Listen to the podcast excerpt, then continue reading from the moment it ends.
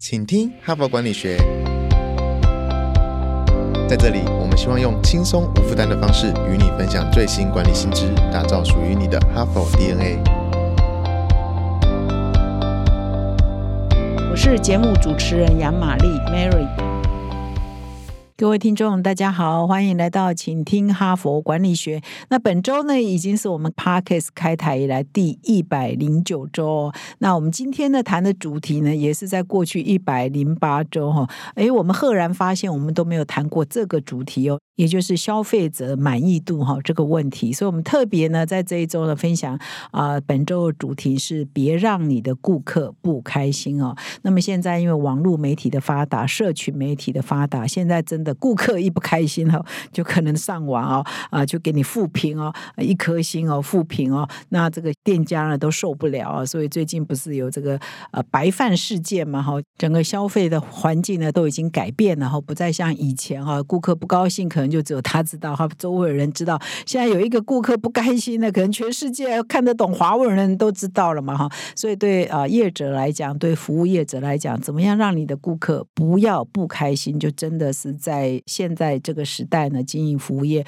非常重要的一个关键啊。那事实上，服务业呢，也是我们日日常生活接触最多的行业，各行各业当中。接触最多，食衣住行、娱乐、生老病死都要服务业服务我们嘛？那我们的服务业呢？虽然有的很大型，但是也有很多就是小型的啊。那它总聘雇人口呢？我相信也是各行业之冠哦。所以呢，呃，服务业也是最多人在从事的。所以我相信我这一周呢谈的这一个，别让你的顾客不开心。可能各位听众啊，你刚好是餐饮业啊，你的饭店业，你是医疗业、电信业哈，啊保险、金融哦，全部都要碰到大批的。客户一定蛮心有戚戚焉的哈。那哈佛商业评论上呢，哎，有蛮多文章在探讨一些蛮特殊的服务业的场景啊。我们也是在这几天的轻松读呢，把它特别挑出来。比如说，你怎么样面对痛失亲人的顾客哈？我们礼拜一分享，哎，有时候你会碰到消费者啊，他是这个亲人呢刚刚过世啊。比如说你是电信公司，他要来解约啊，他的亲人的原来的电信账号要解约啊，原来的银行账号要解约啊，原来的保险要解约啊，就就停止嘛哈。所以你可能面对的，虽然你不是在殡葬业，你也不是医疗业，但是你的行业可能都有一些呃痛失亲人的家属呢，他来找上你呢，事实上他是呃带一个非常伤痛的心情哈。所以我们也分享过这样的一篇文章。那么今天呢，我特别今天已经礼拜三。了我已经分享过两篇文章，那我今天呢也特别再来选一篇文章，也蛮有趣的哈。这篇文章特别在提到说，其实很多的服务的场场景常常会碰到一种客人叫 high emotion 哈，就是他是属于情绪呃激动起伏的，他可能非常亢奋，也可能非常焦躁，可能非常呃这个紧张，可能非常焦虑等等，就是属于高情绪的客人呢。如果你面对到这样的客人，你应该怎么办呢？你应该提供什么样的服务呢？那这篇文章啊，就针对这种高情绪服务的场景呢，做了蛮详细的分析。说面对这种服务的现场你应该怎么盘点你的服务的流程？怎么样训练你的员工哦？怎么样提供服务给这一群人，可以让他们情绪安定，而且也可以满意哦？那么事实上呢，可能你所在的行业没有那么高情绪的哈。不过呢，我们常常说，你如果可以应付这么高情绪的话呢，你大概平常服务都。没有问题哈，所以如果你不是在属于可能被列为高情绪服务的行业的朋友呢，你也可以听听说哦，原来有些行业呃服务起客人本来还蛮辛苦的哈，因为他面临的都是非常高情绪的顾客哦。这边举个例子啊，比如说你是一个律师，你服务的呢哇专门打离婚官司哈，完了就碰到这个两造哦，本来感情很好的，现在要离婚嘛，那情绪一定都是非常不稳定的哈。针对这个财产。怎么分配啦？子女的这个抚养权啊，怎么判啊？等等哦，这个意见很多的啊，所以大家都很焦虑，大家都很紧张哦。而且呢，你就要面对他们，可能有时候会情绪很低潮，可能会哭哦，可能情绪又很高亢，可能会骂人哈。所以呃，有一些行业真的是呃，面对的消费者真的是顾客呢，真的是比较辛苦的。又比如说你是医院，你是特别你如果是服务癌症的病患的话，你可能面对到病患本身以及病患的家属，面临到是低潮、是失望、也是焦虑、也是紧张、也是痛苦哦。你要怎么样服务这一群病患跟家属所以我今天呢就要来分享这一篇文章：服务情绪化的顾客，要来好好的探讨这种特殊的服务形态。哈帕听友专属优惠，限时放送中。每一集听完都觉得意犹未尽，想要尽情阅读更多管理大师的精华观点吗？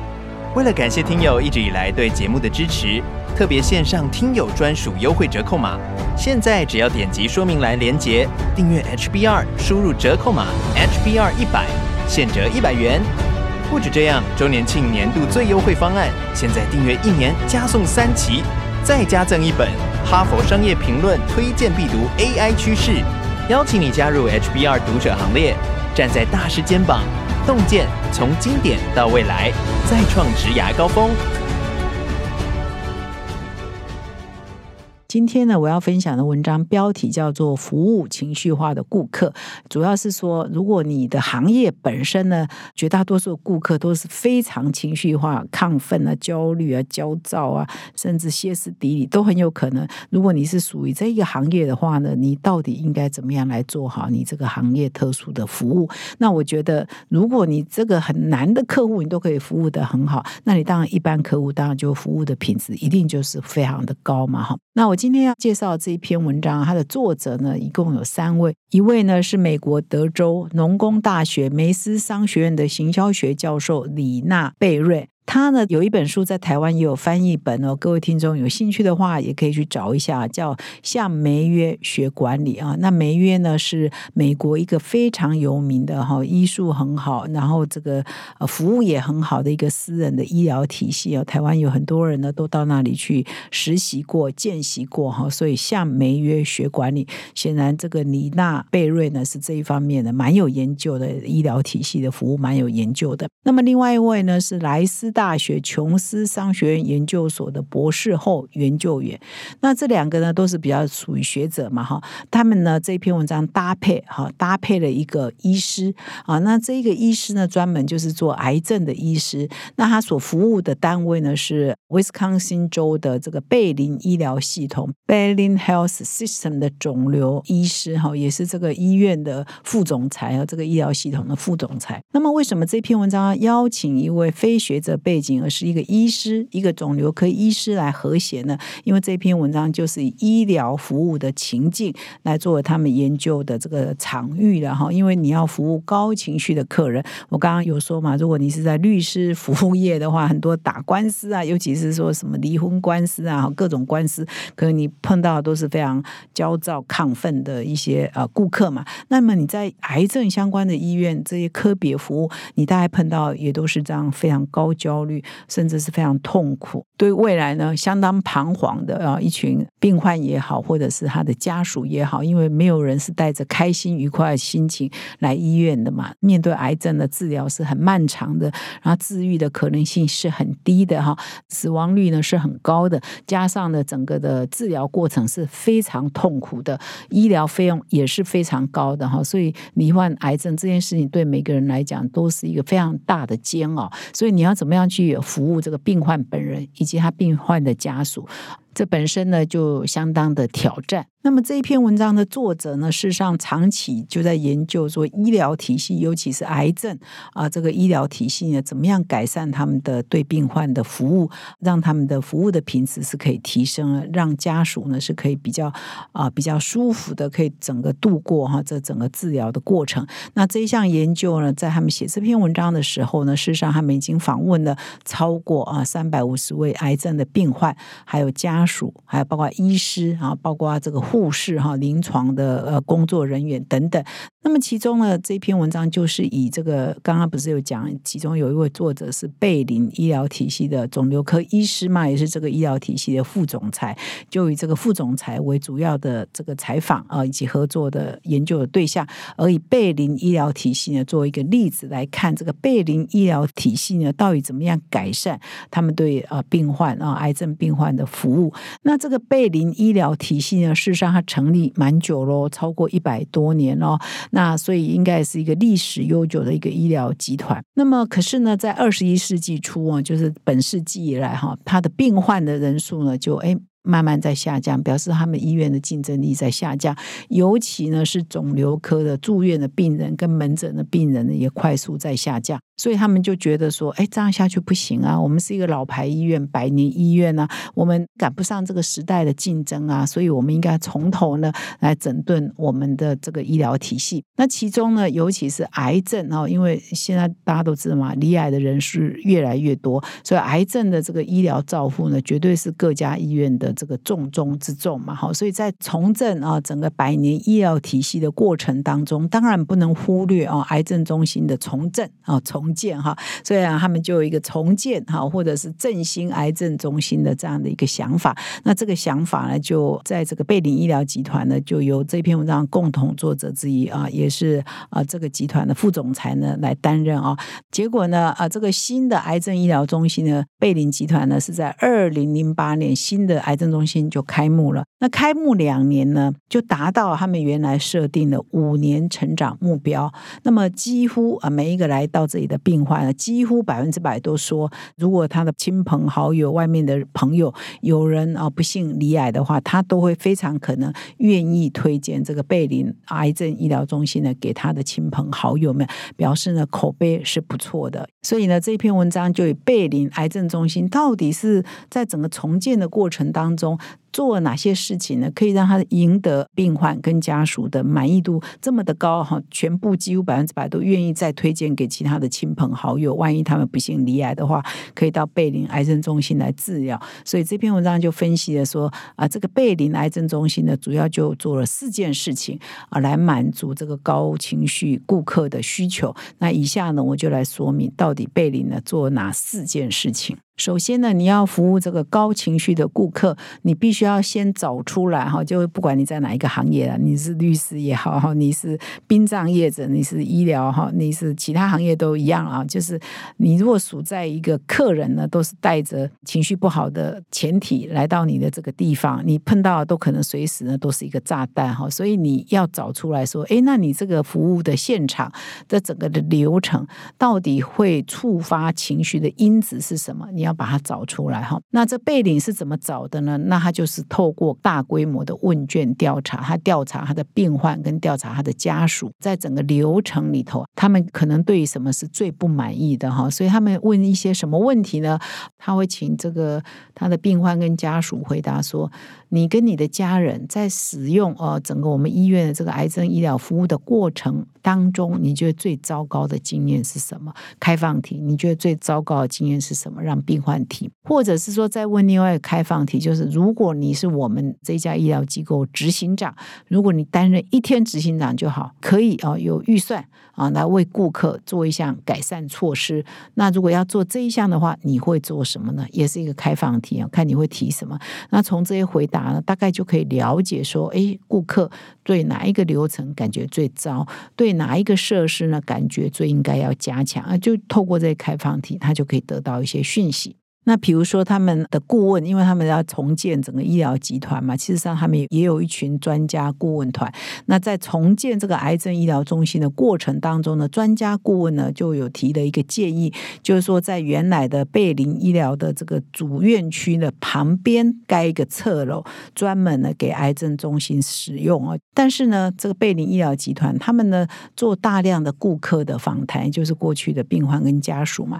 也问他们同样的问题，说。哎，我们想要再增盖一个癌症中心，你觉得它的地点应该在哪里呢？结果呢，绝大多数的病患跟家属，他的意见就跟专家不一样哦。专家认为就在呃总部总院的旁边嘛。但是这一群病患跟家属说：“哦，不要不要不要，不要在总院旁边，那里太复杂了，人太多了，还有其他科的这个病人啊或家属啊，也可能会进进出出哦。所以呢，如果已经是癌症病患，他真的很需要安静，他真的很需要一个比较舒适的空间哦。所以他们就建议说，你说要盖一个癌症中心，要盖在比较郊外的，这个空气比较好的啊，比较独立的、比较安静的哦。所以呢，后来贝林呢就听取了这个病患跟家属的意见，而不是听取这个专家的意见，就在一个比较偏远的一个地方呢，设计了一栋独栋的建筑，专门呢就是做癌症的门诊啊跟病房啊使用。那所有的癌症相关科系的这个医生啊，或者行政人员啊、护士啊，就专门呢都集中到这一栋来。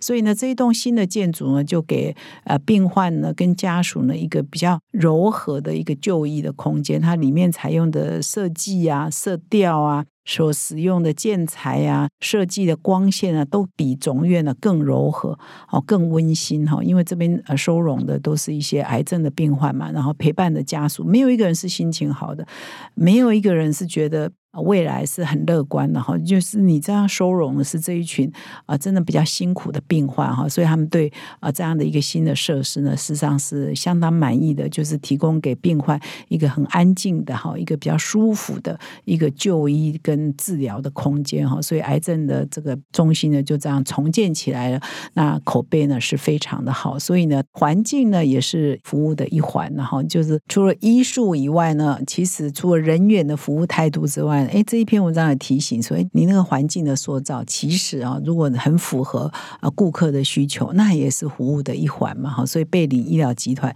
就提供了一个这样的启发了哈。我觉得他们后面我还会再提，他对人员的训练也是很讲究，对服务的流程也是很讲究。可是他第一点谈的时候，哎，这个环境啊，也是一个很重要的因子哈。那么第二点是说，因为这个贝林癌症中心呢，它提供的是癌症的这个治疗跟照护嘛，那大家应该都有。认识一些呃罹患癌症的一些亲朋好友嘛，或者朋友们，那你一定知道说，整个癌症的治疗是相当的痛苦，一关又一关，不是说我今天去看门诊，明天啊休息一阵子就好，他可能还化疗，化疗很多次，还要电疗，还有各种可能还要开刀啊，所以它不是一个很短暂的治疗流程，它是一个很漫长的，然后每一次呢都相当的痛苦，每一次呢这个病患都是很痛苦啊，要等待下一个这个治疗的。疗程再到来哈，所以呢，如果呃我们这个整个医疗的服务呢，可以在事先呢就让他知道接下来呢你会遇到什么样的状况，先让他有一个心理准备，让这个焦虑的这个病患以及家属知道说前面是什么在等着他，他应该先做哪些准备，先应应该做哪些的心理也好，或者是实质上还要做的一些准备动作的话，他或许呢就可以比较降低他的焦虑。跟焦躁，跟他的高情绪，那当然了，情绪还是会在，只是你做这些动作会让他降低他的不安全感，降低他的焦虑哈，因为他可以预期说，等在他前面的是什么，虽然等在他前面是很痛苦的，但是他知道至少呢是有心理准备的。那么关于这一点呢，这里还举了一个案例哦。那这一个案例呢，并不是贝林医疗集团，可能他也是这样做，但他特别点名的是另外一家医疗集团。那这个医疗集团呢，是在盐湖城哈，那它叫做三季医疗 （Intermountain Healthcare）。那么在台湾呢，我们因为有全民健保，真的医疗的服务是全世界数一数二的哈。但是如果各位朋友在美国啊长期生活过，就知道哈，在美国呢，很多地方，如果是你被诊断出可能疑似离癌或者是离癌的话，你要开始走入这个治疗的疗程，通常呢要很久。啊，要好几个礼拜，甚至更久。然后呢，这个整个呃医疗体系会让你看这个专家看完，再看另外一个专家，再看另外一个专家。每一个专家之间呢，又等很久，所以你要开始做治疗呢，哇，可能就要等好几个月。那这个三 G 医疗集团呢，哎，就做了一些改变了。通常在诊断后一个星期内就可以安排好一整套的这个诊疗预约。比如说你要看这一科嘛，你要治疗这某一个癌症，你可能还要跨科会诊嘛，那他都把你约在同一天。那都约在同一天的，你也不用哎从 A 到 B 哈，比如说你要看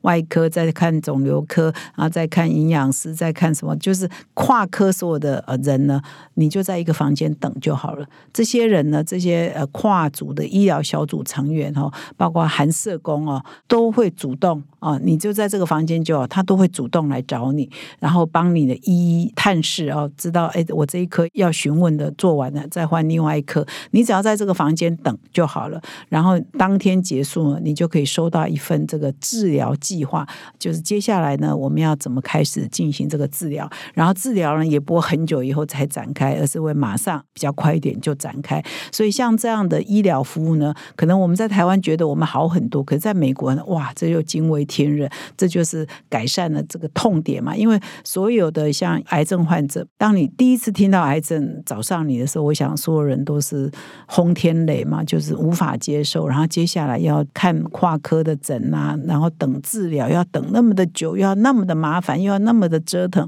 的确都是属于痛点。每一个环节呢，都会让这个家属啊，或者是病患呢，真的非常痛苦而跳脚，情绪会突然间就非常的焦躁，甚至发脾气等等。哈，所以呃，这个医疗体系的服务呢，就在这篇文章就指出来说，哎，这也是一个很大的进化进步。那他第三点谈的是说，哎，你要做一切努力，让你的顾客呢可以更了解情况，可以更掌握情况。那因为时间的关系，我这边呢就没有办法再更深的说明。那么最后呢，最后这一点我相当重要，我稍微说明一下，就是说你的员工很重要，就是说，因为你要服务的是很特殊的一群人嘛，所以你一定要雇佣对的员工，而且要给他们训练，而且要告诉他们说，你所碰到这些困难或者是消费者的这个情绪都是正常的，你不要想把他想说他是针对你，比如说是家属是病患，他当然很很辛苦嘛，所以他有时候情绪比较差，他不是针对医护人员，有时候他是在生自己的气。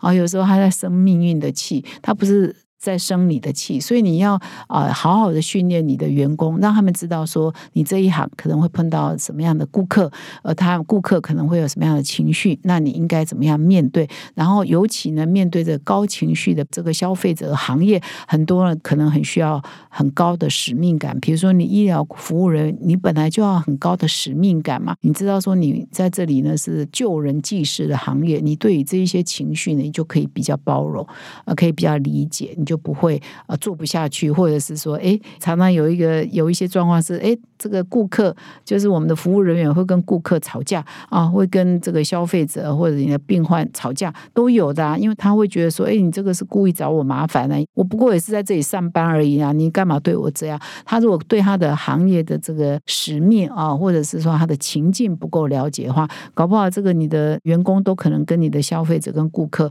打架都有可能哈。这个我们有时候在新闻上。也会看到哈，所以找对员工，给他必要的心态上的训练啊，态度上的训练以及技能上的训练，这都是非常重要的。所以呢，听到这里呢，我就觉得说，事实上啊，很多的行业都真的还蛮辛苦的。比如说，我们现在高龄化的社会，有很多长照居服员啊，他都要到家里头去照顾老人家，有时候行动不便，可能你要帮他做家事，可能你要帮他洗澡，可能你要帮他做饭，你可能面对就是生老病死、有病痛的老人家，可能也是比较看不到未来老人家。我们也很需要哦，社会上是很需要这样的服务。那针对这样的一群。服务的现场的工作同仁呢，其实要怎么样给他们正确的价值观跟呃培训呢，也真的是跟国家未来的发展呢，也真的是息息相关哈。所以以上呢是今天呢从哈佛商业评论选的这篇文章来跟各位做分享啊。所以呢读了这篇文章真的感触很多啊，就是说哎，其实真的各行各业都有他辛苦的地方，大家多包容哈，顾客呢也不要太刁了哈，也要体谅这个不同行业的辛苦哈。感谢。你的收听，我们明天再相会。现在就注册 HBR 数位版会员，每月三篇文章免费阅读，与世界一流管理接轨，阅读更多管理大师的精彩观点。现在就开始。